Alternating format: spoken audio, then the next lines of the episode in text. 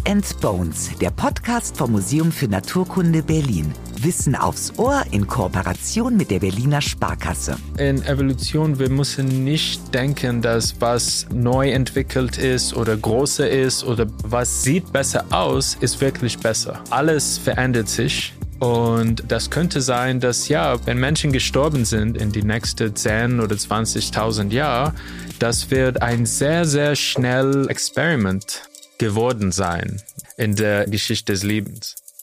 Der Mensch, die Spitze der Evolution? Naja, seit 300.000 Jahren mischen wir auf dem Planeten mit, führen uns aber auf wie der Elefant im Porzellanladen. Trotz unserer fragwürdigen Handlung muss allerdings gesagt werden, wir sind ein Wunderwerk der Natur. Unsere evolutionäre Entwicklung ist absolut einzigartig und noch längst nicht vollständig erforscht. Gut, dass es einen Wissenschaftler wie Faisal Bibi gibt, der stetig weiter forscht, um das Mysterium Mensch zu ergründen. Dr. Faisal Bibi, seit 2018 Senior Scientist am Museum für Naturkunde Berlin, spricht viele Sprachen. Er ist eben schon gut in der Weltgeschichte herumgekommen. Seine Heimat Libanon hat er verlassen und reist im Dienste der Wissenschaft nach Frankreich, New York, Saudi-Arabien und Afrika. Als Säugetierpaläontologe ist er auf den Spuren des Lebens, auch menschlichen Lebens. In der Praxis bedeutet das Feldforschung. Bei 40 Grad im Schatten gräbt er im Ostsudan noch Fossilien. Die ersehnte Entspannung findet Faisal dann im Kreis seiner Freunde bei guter Musik. Oder auch in Gesellschaft eines charmanten Moderators, wer weiß. Nur einer kann das herausfinden, unser Host Lukas Klaschinski. Charmant, na das hoffe ich doch. Ich werde mir in jedem Fall größte Mühe geben, denn das Thema dieser Folge interessiert mich schon lange. Und obwohl es dabei um uns geht und wir Menschen uns ja bekannterweise sehr, sehr wichtig nehmen, wissen wir ja doch noch nicht alles von unserer Entstehungsgeschichte. Umso mehr freue ich mich, dass wir jetzt darüber sprechen. Faisal, Evolution ist dein Fachgebiet. Du betreust regelmäßig Grabungen in Nordafrika, im Sudan. Was genau macht ihr da? Oder was genau untersucht ihr da? Wir untersuchen die Entwicklung der Leben. Und besonders Säugetier und Menschen, also die Evolution der Menschen in Afrika und die Evolution der Umgebung in Afrika auch. In Afrika hat sich auch der Mensch entwickelt, oder?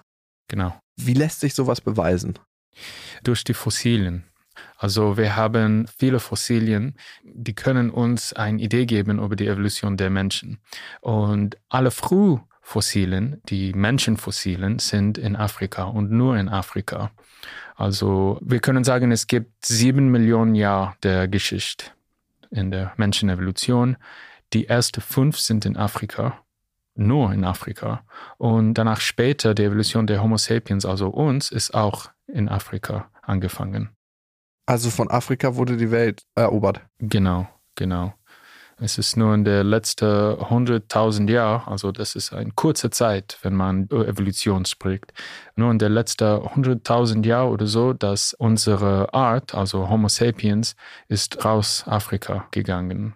Und so schnell haben sie sich verbreitet? Und so schnell verbreitet, genau. Stammt der Mensch denn vom Affen ab? Also kann man das so sagen? Oder haben wir nur den gleichen Vorfahren? Nein, wir stammen von Affen ab. Wir sind näher verwandt zu Chimpansees als Chimpansees zu Gorillas. Das kennen wir sehr gut aus genetischen Gründen zum Beispiel. Wenn man einen Chimpansee, einen Gorilla und einen Mensch vergleicht zusammen, okay, man kann denken, okay, Chimpansees, Gorillas, sie sind ähnlich, sie sehen ähnlich aus und wir sind so anders. Aber wenn man der Genetik guckt, also wir sind viele ähnlicher zu Chimpansee. Wir sind näher als Chimpansee als Gorilla. Das heißt, dass wir sind auch Affen und wir können nicht sagen, dass wir sind nicht ein Teil der Menschenaffen, der Gruppe der Menschenaffen. Stimmt, wenn man es so sieht, weil wir einen höheren Genanteil mit zum Beispiel Schimpansen teilen als Schimpansen zu Gorilla, können wir wirklich sagen, wir sind eigentlich fast Teil der Gruppe, ne? Wir sind Teil der Gruppe, genau. Wir sind Menschenaffen, wir sind Affen, wir sind Primaten, wir sind Säugetier, ja. Wahnsinn, ja. Ich würde gerne nochmal so ein bisschen auf die Timeline gehen, die Entwicklung des ersten Menschen. Die war vor wie vielen Millionen Jahren? Also die älteste Fossilien, das wir kennen, die ist auf unserer Timeline, ist ungefähr 7 Millionen Jahre. Es kommt aus Chad. Aber er könnte älter sein. Hat der Namen dieses älteste Fossil? Ja, die älteste Fossil heißt Sahelanthropus tchadensis. Und konnte dieses älteste Fossil schon aufrecht gehen oder eher wie ein Affe sich bewegen? Das wissen wir nicht genau. Die Forscher, die hatten diese Fossil entdecken, sie werden ja sagen. Aber wir haben nur einen Schädel und wir wollen wirklich andere Teile der Skelett finden. Mhm. Also es gibt eine Femur, also eine Beinknochen, aber wir kennen nicht so viel über diese Knochen.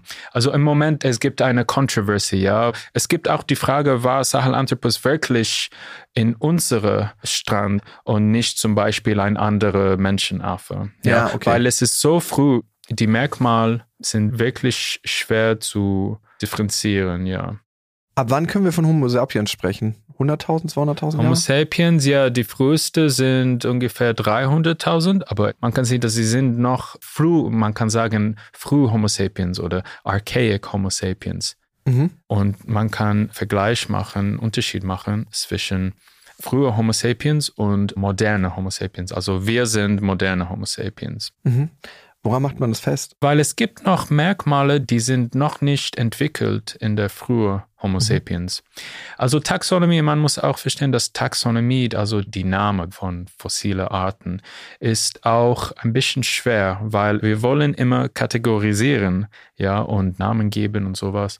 Aber Evolution ist kontinuierlich. Also es ist sehr schwer zu sagen, genau wann endet zum Beispiel Homo erectus und wann beginnt der erste Homo sapiens.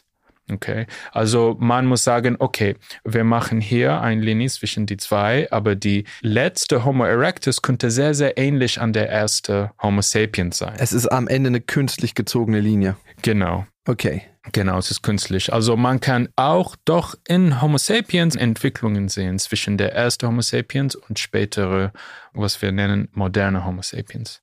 Wenn wir diesen frühen Homo sapiens sehen würden von vor 300.000 Jahren auf der Straße in ganz normalen Klamotten und der würde in einer normalen Familie hier sozialisiert werden, könnten wir sagen, das ist ein Frühmensch? Wahrscheinlich nicht. Also er würde so aussehen wie wir? Ja.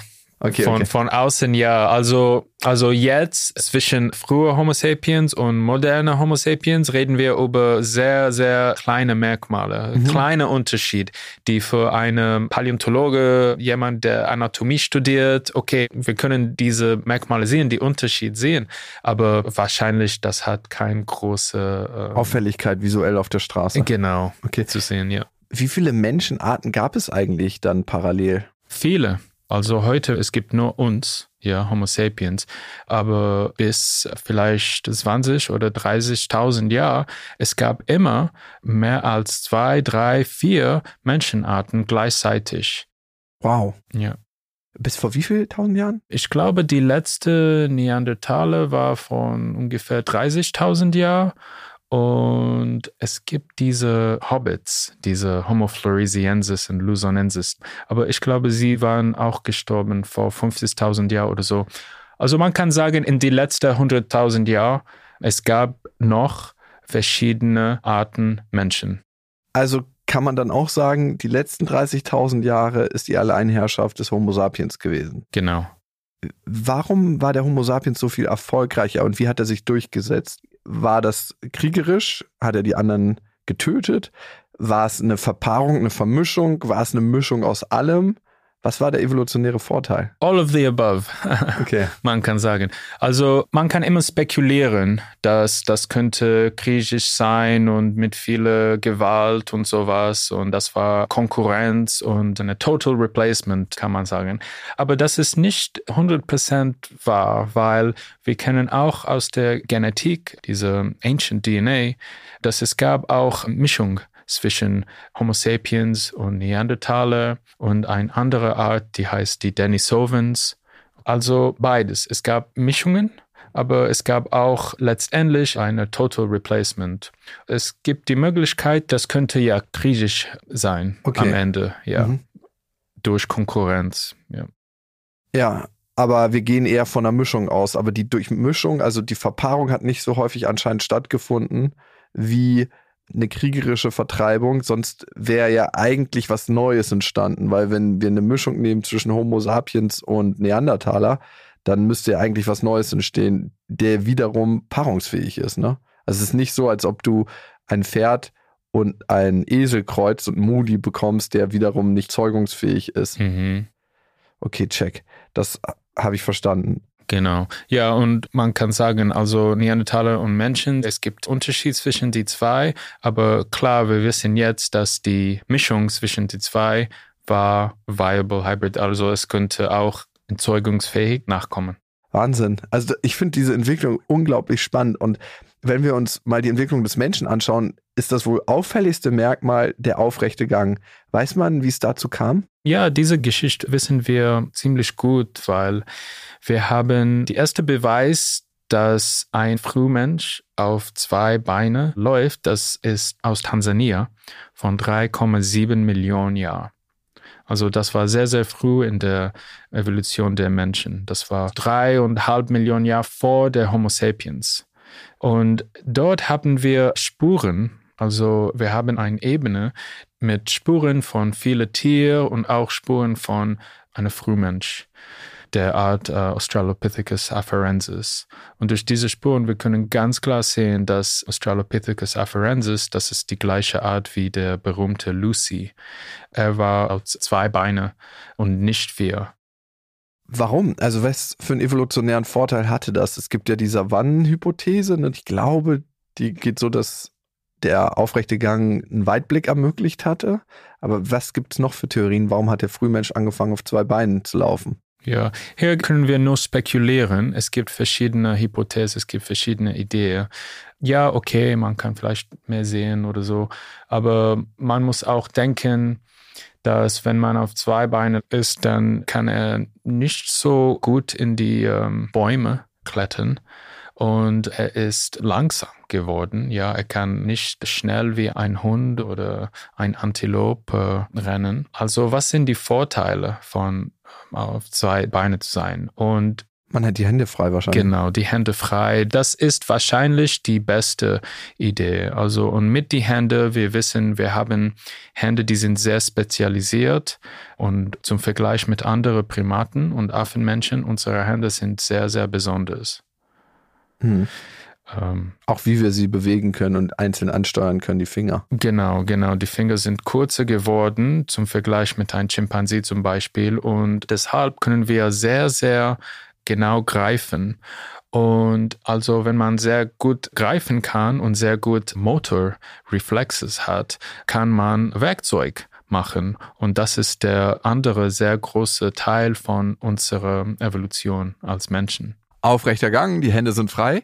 Konnten wir dann auch gleich mit denen schon so geschickt umgehen oder musste sich das erst entwickeln? Also wir kennen das, ab 3,7 Millionen Jahren sind wir auf rechten Gang. Aber die ältesten Steinwerkzeuge sind nur 3,2 Millionen Jahre. Also es gab 1,5 Millionen Jahre, vielleicht mehr, wo wir erkennen, dass wir sind schon auf zwei Beine, aber es gab noch keine Beweis, warum. Aber es gibt verschiedene Theorien, warum das könnte sein und sowas. Faisal hat es gerade erwähnt. 1,5 Million Jahre hat es wohl gebraucht, bis wir mit unseren Händen so geschickt umgehen konnten. Aber wenn man mal überlegt, was uns diese Feinmotorik heute ermöglicht, sind die 500.000 Jahre ja wirklich geschenkt. Die gefühlvolle Hand der PianistInnen, die Malerei, Massagen oder einfach das behutsame Auflegen der Hand, um ein Kind zu beruhigen. Am Ende kann die feine Motorik der Chirurgenhand uns sogar vor einem frühzeitigen Tod bewahren. Unsere besondere Fingerfertigkeit ist neuronal ziemlich komplex und deshalb beansprucht sie einen überproportional großen Teil unseres Großhirns. Oder wie man heute sagt, sie braucht sehr viel Rechenleistung. Und das ist sogar gut, denn diese Hirnleistung könnte die Basis dafür geschaffen haben, dass wir Menschen noch andere Höchstleistungen vollbringen konnten, zum Beispiel sprechen. Mama. Unsere Hand, der Inbegriff der Menschlichkeit, solange man nicht den Mittelfinger zeigt.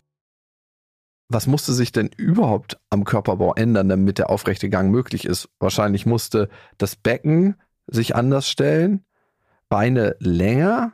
Wenn wir auf andere Menschenaffen gucken, dann sehen wir, dass die meistens sehr kurze Beine haben, im Vergleich dazu sehr lange Arme. Oberkörper kürzer, würde ich mal von ausgehen. Unser Kopf, unser Gehirn ist größer geworden. Ja, der Gehirn hat nichts zu tun mit der aufrechten Gang. Ja. Die Vergrößerung der Hirn ist später, viel später gekommen. Mhm. Aber genau, du hast recht, wie du hast gesagt, es gab viele Änderungen in der Skelett, in der Körper, die aufrechten Gang zu ermöglichen. In der Becken, Knie, Beine und Fuß. Es gibt viele Änderungen in der Fuß mit Vergleich zum anderen Primaten, Rücken, Wirbelsäule, ja. Und man kann auch bemerken, dass der Evolution war nicht perfekt gemacht. Also, weil wir haben noch immer viele Probleme, die kommen immer in Beziehung mit dem aufrechten Gang. Zum Beispiel viele Rückenschmerz, Rückenprobleme. Aber wir sind noch gar nicht so richtig dafür gemacht. Genau, wir sind noch richtig dafür gemacht. Und auch Schwierigkeiten in der Geburt zum Beispiel. Das ist auch, weil es gab so viele Änderungen in der Beckenknochen. Dass die Öffnung kleiner wurde? Die Öffnung kleiner geworden war, ja, genau. Und in den letzten hunderttausenden Jahren, das Gehirn größer und damit auch der Kopf größer. Genau, man kann sagen, in den letzten 2 Millionen Jahren oder so, der Gehirn und Kopf sind Schritt pro Schritt größer geworden. Also ja, ein kleinerer Becken und ein größeres Hirn macht Probleme für eine Geburt, ja. Wenn wir uns andere Primaten anschauen, dann haben die meisten Primaten viel mehr Körperbehaarung als wir. Also Orang-Utans, Bonobos, Gorillas, Schimpansen. Vielleicht ein bisschen weniger im Gesicht, aber am Körper sehr, sehr viel. Bei uns haben nur noch sehr, sehr wenig Menschen am ganzen Körper Behaarung, aber eigentlich ist unser ganzer Körper nackt. Was hatte die nackte Haut für einen Vorteil? Hier auch, das ist eine große Frage und wir können nur spekulieren. Es ist schwer zu sagen, was hat das für einen Vorteil, weil Haar hat so viele Vorteile und nackt zu sein nicht so viel. Und wir wissen gar nichts, wann in der Evolution hatten wir die Körperhaarverlust. Das wissen wir gar nicht, weil wir hatten nur Knochen als Fossilien. Keine Funde über. Genau, kein Funde über. Vielleicht in Zukunft durch die Paläogenetik können wir etwas sagen, aber im Moment noch nicht. Also Vorteil, nackt zu sein, das wissen wir nicht. Aber es gibt eine Theorie, es könnte etwas mit der Sexualität zu tun. Also auch was sehr besonders bei Homo sapiens mit Vergleich mit anderen Primaten ist unsere Sexualität. Mhm. Und es gibt viele Merkmale der Körper und der Verlust der Haar könnte eine sein. Es gibt viele Merkmale, die wahrscheinlich sind aufgrund dieser sehr besonderen Sexualität im Menschen. Was ist so besonders an der Sexualität des Homo sapiens? Oh, viel. Sehr viel. Also vielleicht der Basis ist, dass wir haben Monogamie. Das heißt nicht, dass es unbedingt ein Mann und eine Frau, die zusammen die ganze Leben sein. Aber wir haben eine starke Bindung zwischen Eltern. Okay? In anderen Primaten, der Vater spielt fast keine Rolle. Stimmt. Wenn wir auf andere Menschenaffen gucken, dann haben wir den Gorilla, der lebt in Harems mit vielen Weibchen, ein Männchen. Wir haben die Schimpansen, die leben in Mischbeziehungen, wo sich jeder mit jedem verpaart eigentlich. Bonobos genauso. Und dann haben wir die Orang-Utans. Da ziehen die Weibchen die Jungen eigentlich alleine auf und die Männchen kommen nur zur Verpaarung dazu. Ja, genau. Und auch in Schimpansen, die Männchen, die spielen fast keine Rolle als Väter. Mhm. Gibt es bei den Menschen aber auch. Heute? Ja, man kann das diskutieren, ja. Aber was wir besonders haben, ist eine starke Bindung zwischen der Vater und die Mutter. Okay, das könnte ein paar Monate bleiben oder das könnte lebenslang bleiben. Aber das ist ein wichtiger Teil der Struktur der Gesellschaft in Menschen. Und man kann fragen, also warum? Weil wenn man ein neues geborenes Schimpanse sieht zum Beispiel oder Affe, okay, es ist klein, er braucht Hilfe und sowas, aber der Baby kann wirklich schnell dann laufen oder auf die Mutter bleiben oder etwas machen. Mit uns, Babys sind wirklich hilflos. Ja. Der Phase der Selbstständigwerdung dauert sehr lang. Die Entwicklung dauert sehr lang mit unseren Kindern zum Beispiel. Und davor brauchen wir eine besondere gesellschaftliche Struktur. Und ein Teil davon ist diese Bindung, diese Monogamie. Ja, es gibt verschiedene Formen. Es gibt auch natürlich viele Kulturen, die Polygamie oder Polyandrie hatten. Aber der Basis für eine Monogamie, eine Bindung und besonders kann man sagen, der Vaterschaft, das ist ein wichtiger Teil unserer Sexualität im Vergleich mit anderen Primaten. Ich habe mal gehört, dass einige Forschungsergebnisse darauf hinweisen, dass wir biologisch dafür gemacht sind, 4 Jahre lang zusammen zu bleiben. Und dann wechseln wir wieder, weil 4 Jahre lang braucht es, um eigentlich in der Entwicklung des Kindes selbstständig zu werden oder so selbstständig, dass es überlebensfähig mit der Mutter alleine wäre. Ja, aber das ist sehr schwer zu sagen. Ich würde das nicht als ein wissenschaftliches Ergebnis halten, weil das ist abhängig an der Umgebung, der Größe, der Gruppe zum Beispiel. Okay, wenn du in einem Wald leben oder in einer Wüste leben, das ist nicht die gleiche. Also 4 Jahre, das könnte okay sein in einem Beispiel, aber nicht für ein anderes. Ja. Und jetzt reden wir über Psychologie und sowas. Ja, ich würde sagen, dass es gibt wahrscheinlich viele Leute, die gehen zu einem Psychotherapeuten zu sprechen. Ja, vielleicht mein Vater war nicht da, meine Mutter war nicht da. Also man kann sagen, das spielt eine wichtige Rolle, nicht nur bis 4 Jahre. Ja, okay, check. In unsere Leben. Ja, für die psychologische Gesundheit in jedem Fall. Wenn wir nur ums reine Überleben reden, wahrscheinlich auch umgebungsabhängig. Was sich noch verändert hat, ist ja die Penisform. Menschen haben im Vergleich zu anderen Primaten eine andere Penisform, einen längeren Penis. Warum ist das entstanden? Ja, größere Penis. Also Brust, Po und Penis sind bei Menschen auch anders. Und hier können wir auch nur spekulieren, warum. Aber das hat wahrscheinlich etwas zu tun mit der Aufgang und etwas zu tun mit der Bindung zwischen Mann und Frau. Also nochmal im Vergleich mit anderen Primaten, Sex dauert vielleicht nur 20, 30 Sekunden oder 1 Minute oder so. Und es ist nicht so oft, dass es gibt eine Bindung zwischen einem Menschen, eine weibliche Schimpansie zum Beispiel oder so. Aber mit Menschen, der Sex ist besonders. Es gibt viele Rituale damit, ja, und das wissen wir genau. Und wahrscheinlich zum Beispiel der große Penis hat viel zu tun mit der Lust während Sex, weil durch Lust haben wir Hormone wie Oxytocin und die sind der Basis für diese Bindung zwischen zwei Personen. Und im Umkehrschluss habe ich noch nicht davon gehört, dass sich viele Primaten ineinander verlieben. Dass diese Gefühlsebene gar nicht so stark entsteht zwischen zwei Menschenaffen normalerweise. Und bei Menschen ist das wahrscheinlicher. Nicht, dass es unmöglich ist oder dass es nie vorkommt, aber die Wahrscheinlichkeit ist geringer. Ja, das existiert nicht. Manchmal es gibt, das heißt Consortships. Das heißt, es gibt eine männliche Schimpansie zum Beispiel und eine weibliche Schimpansie und sie gehen zusammen irgendwo im Wald und bleiben vielleicht ein paar Tage oder eine Woche oder so zusammen. Und natürlich, das ist normalerweise, wenn die weibliche Schimpansie fruchtbar ist, genau. Also das könnte für uns ein Beispiel, ein sehr frühes Beispiel der Monogamie sein. Also das ist eine Monogamie für ein paar Tage oder eine Woche oder 2 Wochen. Ist Monogamie damit evolutionär im Menschen angelegt? Ja, aber man muss immer das qualifizieren. Ja, Monogamie kann verschiedene Formen haben.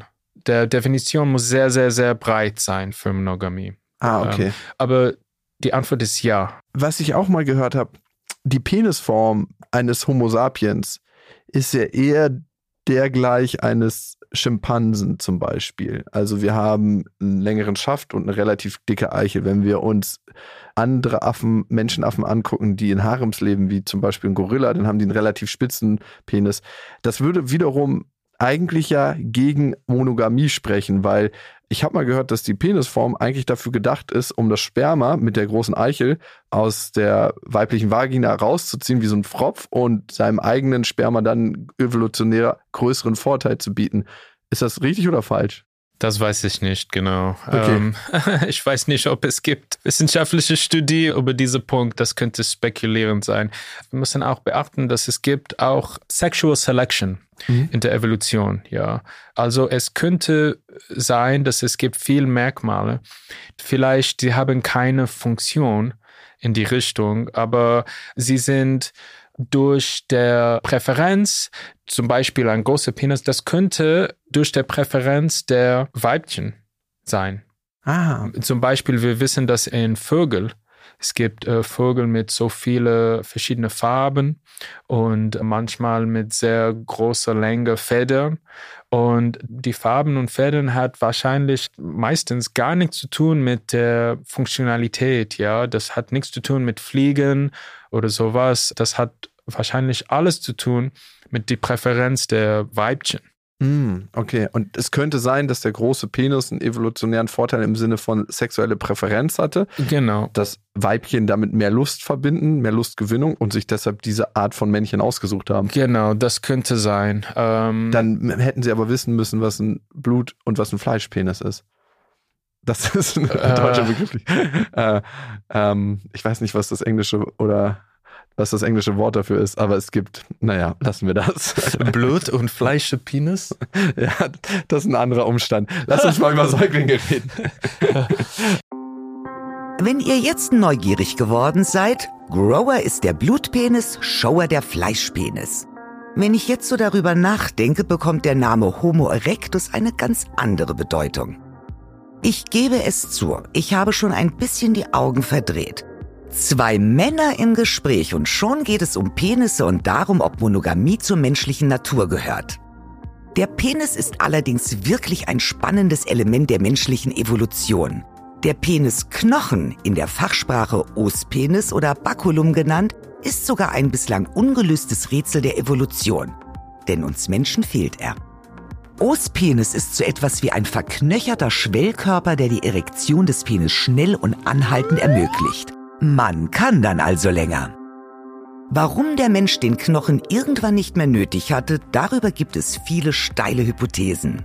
Eine ist, dass monogame Lebewesen keinen so großen Fortpflanzungsdruck mehr haben und deshalb auch keine Erektionshilfe mehr brauchen. Wir mutigen monogamen Menschen trauen uns sozusagen ohne Stützräder in den Verkehr. Säuglinge sind ja total unbeholfen, wenn sie auf die Welt kommen. Darüber hatten wir schon geredet. Sie sind noch lange nach der Geburt unfähig, sich selbst zu versorgen. Wenn man auf andere Primaten guckt, die können schon klettern, die können sich festhalten, die sind relativ schnell handlungsfähig. Säuglinge, wenn du die irgendwo ablegen würdest, wären die tot. Warum ist das so? Und ist das nicht eigentlich ein totales evolutionäres Risiko? Natürlich, das ist ein großes evolutionäres Risiko und deshalb brauchst du Pflegung, die kommt nicht nur von der Mutter, aber auch von der Vater und wahrscheinlich auch von einer großen Familie. Wahrscheinlich reicht nicht nur zwei Elternteile zu sein, diese Säuglinge zu ernähren und sowas. Also warum? Das kostet sehr, sehr, sehr zu viel. Also warum ist es so? Und das hat wahrscheinlich alles zu tun mit unseren großen Gehirnen. Also es gibt viele Vorteile für eine große Gehirnkultur und Komplexität der Gesellschaft und Sprache und Musik und Technologie. Alles ist wegen unserer großen Gehirn. Aber diese große Gehirn, das ist sehr schwer zu bauen, ja? Zu entwickeln. Und davor muss der Baby noch hilflos geboren werden, weil der Hirn kann nicht der maximal große sein, weil der Baby ist noch in der Bauch. Okay, ja. Also wir können nicht mit einem komplett entwickelten Gehirn zur Welt kommen, weil wir sonst nicht rauskommen könnten. Und deshalb kommen wir so unfertig und hilflos raus. Weißt du, was ich wahnsinnig finde ich fast schon? Wir haben diese evolutionäre Reise hinter uns und sind drauf und dran, alles zu beenden. Wir sind so clever und so intelligent. Genau. Und trotzdem reicht dieses große Gehirn nicht, um zu sehen, dass wir auf den Untergang zusteuern. Oder wir können es erkennen, aber keiner kann es stoppen. Ja, genau. Also immer in Evolution, wir müssen nicht denken, dass was neu entwickelt ist oder größer ist oder was sieht besser aus, ist wirklich besser. Alles verändert sich. Und das könnte sein, dass ja, wenn Menschen gestorben sind in die nächsten 10 oder 20.000 Jahre, das wird ein sehr, sehr schnell Experiment geworden sein in der Geschichte des Lebens.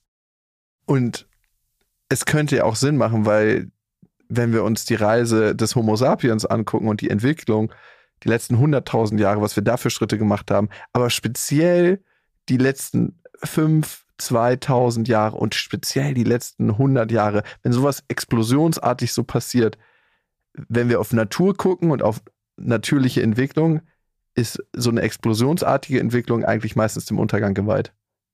Also macht das Sinn, aber es macht deshalb nicht viel Spaß. Ja, das macht nicht viel Spaß, aber das ist die Frage für uns heute. Also wir haben Technologie entwickelt und wir können den Mond und Mars erreichen und wir haben medizinische Pflege und es gibt eine große Chance, dass der meisten von uns werden nicht unsere 20. oder 25. oder besonders der 30. Geburtstag feiern.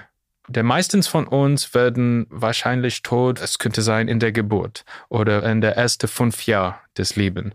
Oder man kann immer denken, ja, wenn ich 10 war, ich hatte Tonsillitis oder eine Appendix, der explodiert hatte oder Antibiotikum. Ja, wenn du Antibiotik nimmst, ja, einfach 2-3 Tage und das Problem ist los. Aber vor 100, 200, 1000, 10.000 Jahren, was heute kleine medizinische Probleme oder gesundheitliche Probleme waren, tödlich. Also, was kann man sagen? Wir leben lange heute. Wir sind viel mehr auf der Erde geworden. Und das ist, weil wir sind so gut mit der Technologie der Menschengesundheit zu verbessern. Aber jetzt sehen wir, dass ja, die Gesundheit der Planet ist in Gefahr. Ja, und wir konnten das alles entwickeln, weil wir so ein großes Gehirn haben. Wie hat sich denn dieses große Gehirn vor 2-3 Millionen Jahren entwickelt? Also da gibt es ja auch verschiedene Theorien, ne? Also einmal die Komplexität der Gesellschaft, dass alles komplexer geworden ist und um soziale Strukturen und Gefüge zu verstehen, muss auch ein Gehirn komplexer werden. Wir hatten Gruppenaktivitäten, wenn der Mensch als Individuum eigentlich schwächer wird im Vergleich zu Primaten, zu anderen Menschenaffen, dann müssen wir uns ja wahrscheinlich zusammentun zur Jagd, Organisation, Sozialität, Ernährung, Regeln. Was ist die wahrscheinlichste? Alle. Okay. Nochmal, all of the above. Es gibt sicherlich verschiedene Gründe, warum wir große Hirne haben. Und wahrscheinlich, die meistens haben etwas mit der Gesellschaft zu tun und Kommunikation überall zwischen Menschen. Das spricht wieder für die Haarlose. Das könnte sein, der haarlose, aber warum haarlose Körper? Das könnte nicht sexuelle Präferenz. Das könnte sexuelle Präferenz sein. Ja, ja, man weiß es nicht. Ja. Yeah. Das wird uns irgendein Rasierhersteller sagen. Ja, genau. Also ja, der große Gehirn ist wahrscheinlich aufgrund der Kooperation, Kommunikation geworden zwischen Menschen. Und dieses große Gehirn frisst ja unglaublich viel Energie. Man sagt so 20-25% unseres Grundumsatzes werden vom Gehirn getätigt. Woher haben wir diese Energie genommen auf einmal? Weil das musste ja auch irgendwie über die Nahrung eingenommen werden. Genau, also es gibt gleichzeitig mit der Vergrößerung des Gehirns sehen wir das Essen von Fleisch. Also wir finden Steinwerkzeug und Steinwerkzeug, okay, es gibt verschiedene Funktionen vielleicht, aber die wichtigste Funktion ist für Fleisch aus Knochen zu nehmen, zu schneiden. Eigentlich. Und das heißt, Fleisch zu essen. Also nochmal im Vergleich mit Chimpansees. Chimpansees essen auch Fleisch und sie können auch jägen. Ja, aber das ist nicht jeden Tag. Ja, das ist nicht so oft passiert und das ist wirklich besonders, wenn sie jägen zusammen und eine kleine Affe oder Antilope zusammennehmen als Gruppe. Okay. So können wir denken, dass vielleicht die frühen Menschen, sie haben auch in Gruppen gearbeitet, mit Kooperation zu jägen. Und wenn wir Fleisch essen, also kriegen wir viel mehr Energie als wenn wir Pflanzen essen. Und es gibt noch ein anderer Teil der Geschichte und das ist Feuer.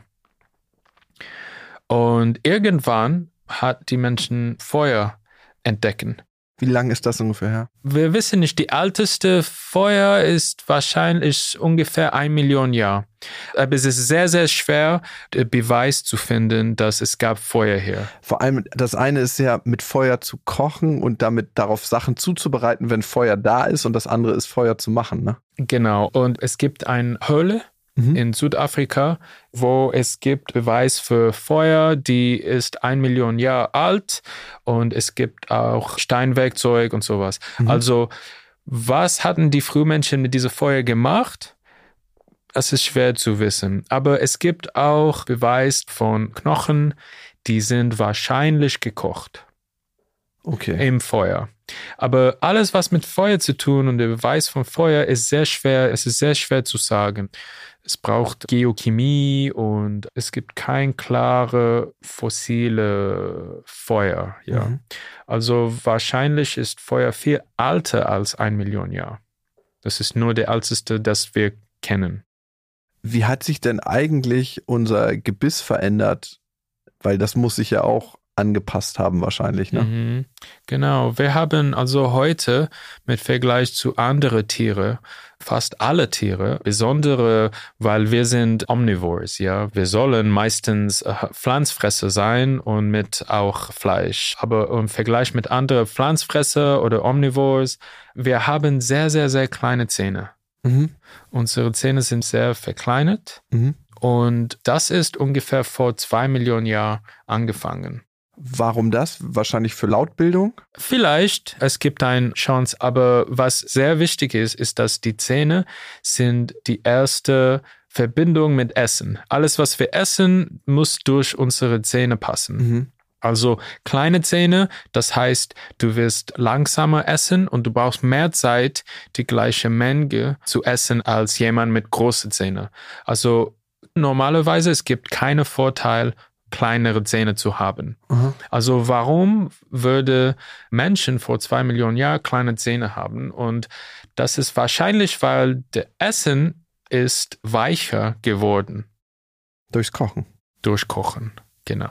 Also wir haben keinen Beweis für Feuer vor 2 Millionen Jahren, aber wir können sehen, dass die Zähne sind sehr schnell kleiner geworden in dieser Zeit und das ist die Zeit von früher Homo erectus, der erste Homo erectus. Gleichzeitig wir haben größere Hirne, kleinere Zähne, eine neue technologische Art, eine neue Art von Steinwerkzeug und die ersten Frühmenschen raus aus Afrika gekommen. Alle gleichzeitig vor ungefähr 2 Millionen Jahren. Und Feuer könnte ein sehr wichtiger Teil dieses Geschichte sein. Was bedeutet denn eigentlich der Name Homo sapiens? Homo sapiens ist Latein und das war von Linnaeus. Vor 300 Jahren, Carl Linnaeus hat dieses System von den Binomen, also Gattung und Art gemacht und wir halten dieses System bis heute und er hat viele Arten benannt und er hat auch Homo sapiens benannt, also Homo, das heißt gleich und das der Meinung ist, dass gleich wie ich und du, also uns, ja und sapiens bedeutet mit Weisheit, also uns mit Weisheit, man kann das sagen. Okay. Uns mit Weisheit, also der Gattung Homo, ja das ist uns, und Sapiens bedeutet eine weise Art. Okay. Oder so hat Linnaeus gedacht.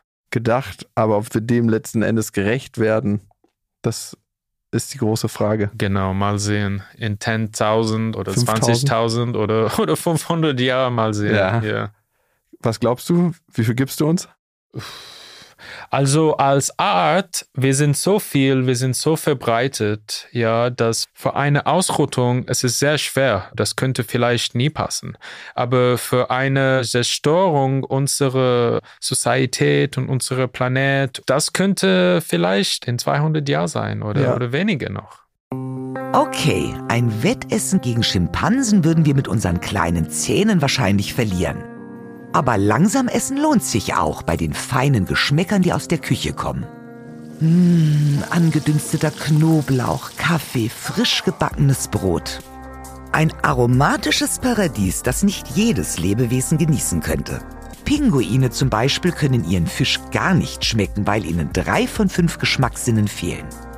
Für uns Menschen scheint der Geschmack aber eine ebenso große Rolle zu spielen wie der Aggregatzustand unseres Essens. Denn würde es am Ende nur darum gehen, dass das Essen gar ist, warum geben wir uns dann nicht einfach nur mit gekochtem Spinat oder Haferschleim ab? Primaten können retronasale Aromen wahrnehmen. Die Gerüche, die aus unserem Mund in den hinteren Teil unserer Nase aufsteigen. Das liegt daran, dass wir einen langen Knochen, der den Mund von der Nase trennt, verloren haben. Und das heißt, wegfrei für komplexe Geschmacks- und Geruchsstoffe. Also, guten Appetit! Was ich mich manchmal frage ist, warum gibt es Merkmale, die wir noch so haben, die aus einer alten Zeit kommen, die wir jetzt nicht mehr brauchen, so Weisheitszähne zum Beispiel oder ein Blinddarm. Wurden die einfach von der Evolution vergessen, dass wir die noch haben? Oder braucht es noch lange, damit die sich so zurückbilden, dass wir sie nicht mehr haben? Also wie lange würde es dauern, dass die verschwinden, die Sachen? Schwer zu sagen, aber ja, klar, es gibt viele Merkmale in unserem Körper oder in jeder Art. Mhm. Ja, man kann diese Merkmale so finden. Die haben vielleicht keine klare Funktion oder die sind manchmal gefährlich, ja, wie Weisheitszähne oder Blinddarm. Ja, sie können gefährlich sein und große Probleme machen und so. Also mit den Zähnen zum Beispiel, wir können sagen, dass vielleicht in 10.000 Jahren oder so, wir können fast keine Weisheitszähne haben. Aber das ist abhängig von der Entwicklung, von der Evolution und genau wie gefährlich sind sie. Das spielt auch eine Rolle. Aber das könnte in 10.000, zwischen 10 oder 100.000 Jahren sein. Und das ist relativ schnell in der Evolution. Total. Und wir greifen ja auch durch unseren medizinischen Fortschritt eigentlich sehr stark in die Evolution ein. Das heißt, was früher nicht überlebt hätte durch einen Selektionsdruck, kann ja heute überleben. Auch bestimmte Erbkrankheiten. Genau. Das ist erstaunlich eigentlich, wozu wir Menschen fähig sind, ne? Genau, also wir haben quasi alle Selektionsdruck eliminiert. Deshalb ist es sehr schwer zu sagen, was wird mit der Menschenevolution passieren jetzt. Weil es gibt keinen mehr Selektionsdruck durch diese medizinische Entwicklungen. Ja, das ist wirklich ein interessanter Aspekt. Unsere Hörerinnen und Hörer wissen ja, dass die Berliner Sparkasse diesen Podcast möglich macht. Vielen Dank nochmal an dieser Stelle. Und über den Instagram-Account der Berliner Sparkasse könnt ihr uns Fragen zusenden, die wir hier im Podcast beantworten. Bei der Entwicklung des Menschen kann sich kein Mensch raushalten und deshalb haben wir auch richtig, richtig viele Fragen bekommen zur Menschwerdung. Wir haben ein paar ausgesucht und Faisal, vielleicht hast du darauf eine Antwort. Ist der Mensch die Krone der Evolution? Also sind wir top? Nein, überhaupt nicht. Also es gibt kein Top, es gibt keine Krone der Evolution. Aber wenn man wirklich eine Lebensform nennen will, der sehr erfolgreich ist, muss man immer auf die Bakterien denken und nicht auf Menschen oder Säugetiere oder so, weil sie sind so verbreitet, sie leben in der ganzen Planet und sie waren hier vor 2 Milliarden Jahre oder mehr und sie werden noch Milliarden Jahren bleiben, aber uns nicht. Ja, wir hatten ja auch mal eine Folge hier bei Beats and Bones über Massensterben und was kontinuierlich war seit der Entwicklung von Leben ist, dass in jedem Massenaussterben immer ein kleines Fünkchen Leben überlebt hat und wahrscheinlich, wenn die Dinosaurier nicht ausgestorben wären, hätten sich die Säugetiere nicht so populär entwickeln können, wie sie das heute tun. Und wer weiß, was danach entsteht. Ne? Genau. Ja, man kann sagen, ja, diese Massenaussterben, das ist oft passiert, wir können das sehen, die Fossilien, das ist normal vielleicht oder das muss passieren. Okay, aber wir wissen auch, dass es dauert zwischen 5 und 10 Millionen Jahre, vor alles wieder normal sozusagen wieder ist. Ja, also wollen wir wirklich in diese 5 oder 10 Millionen Jahre leben? Wollen wir wirklich eine Massenaussterbung machen, danach die nächsten 5, 10 Millionen Jahre warten, bis alles wieder normal oder zurückgekommen ist? Wir leben nicht in der geologischen Zeit. Wir leben nur 50, 80, 90 Jahre, ja, und wir wollen dieses Leben genießen. Man kann ehrlich sagen, wir wollen nicht in einer Zeit der Massensterbung leben. Nee, Und dafür braucht es ja das Bewusstsein, das ist, glaube ich, jetzt langsam bei allen angekommen, und dann kollektives Handeln. Und das ist, glaube ich, noch nicht irgendwie angekommen. Es gibt viele Planeten, aber nur eine deutsche Marktwirtschaft. Gibt es sowas wie Perfektion in der Evolution, oder ist es immer so ein Prozess und es gibt was, was nicht so gut ist, dann gibt es wieder was, was besser ist? Ja, es ist immer ein Prozess. Es gibt Perfektion, wenn man nur auf eine Funktion konzentriert. Also eine Cheetah zum Beispiel ist perfekt als eine schnelle Jäger zum Beispiel. Oder ein Affe ist perfekt für einen Baum zu klettern. Ja. Aber jede Cheetah und jeder Affe hat auch, was nicht perfekt ist. Ein Gepard kann nicht so gut auf den Baum klettern. Genau. Und als letzte Frage, warum haben wir eigentlich immer noch Haare auf dem Kopf? Weil es kalt ist. Und das könnte auch sexuell sein. Ja, du weißt, man kann nicht sagen. Es könnte ein wichtiges sexuelles Merkmal sein, viel Haar auf der Körper zu haben. Ja, Faisal, vielen Dank fürs Gespräch. Okay, danke schön. Sexuelle Selektion. Ja, am Ende geht es doch nur um das eine. Gegen etwas Bruster habe ich auf jeden Fall nichts einzuwenden. Ob unsere nächsten beiden Gäste behaart sind, das überlassen wir mal eurer Fantasie. Mit Jörg Fröbisch und Steffen Bock drehen wir die Zeit nochmal ein Stück weiter zurück, und zwar bis zu 290 Millionen Jahre. Auf den Spuren der Saurier geht es in den Thüringer Wald zur Grabungsstätte Bromacker. Wer das nicht verpassen möchte, der darf uns fleißig abonnieren und weiterempfehlen. Bis zum nächsten Mal.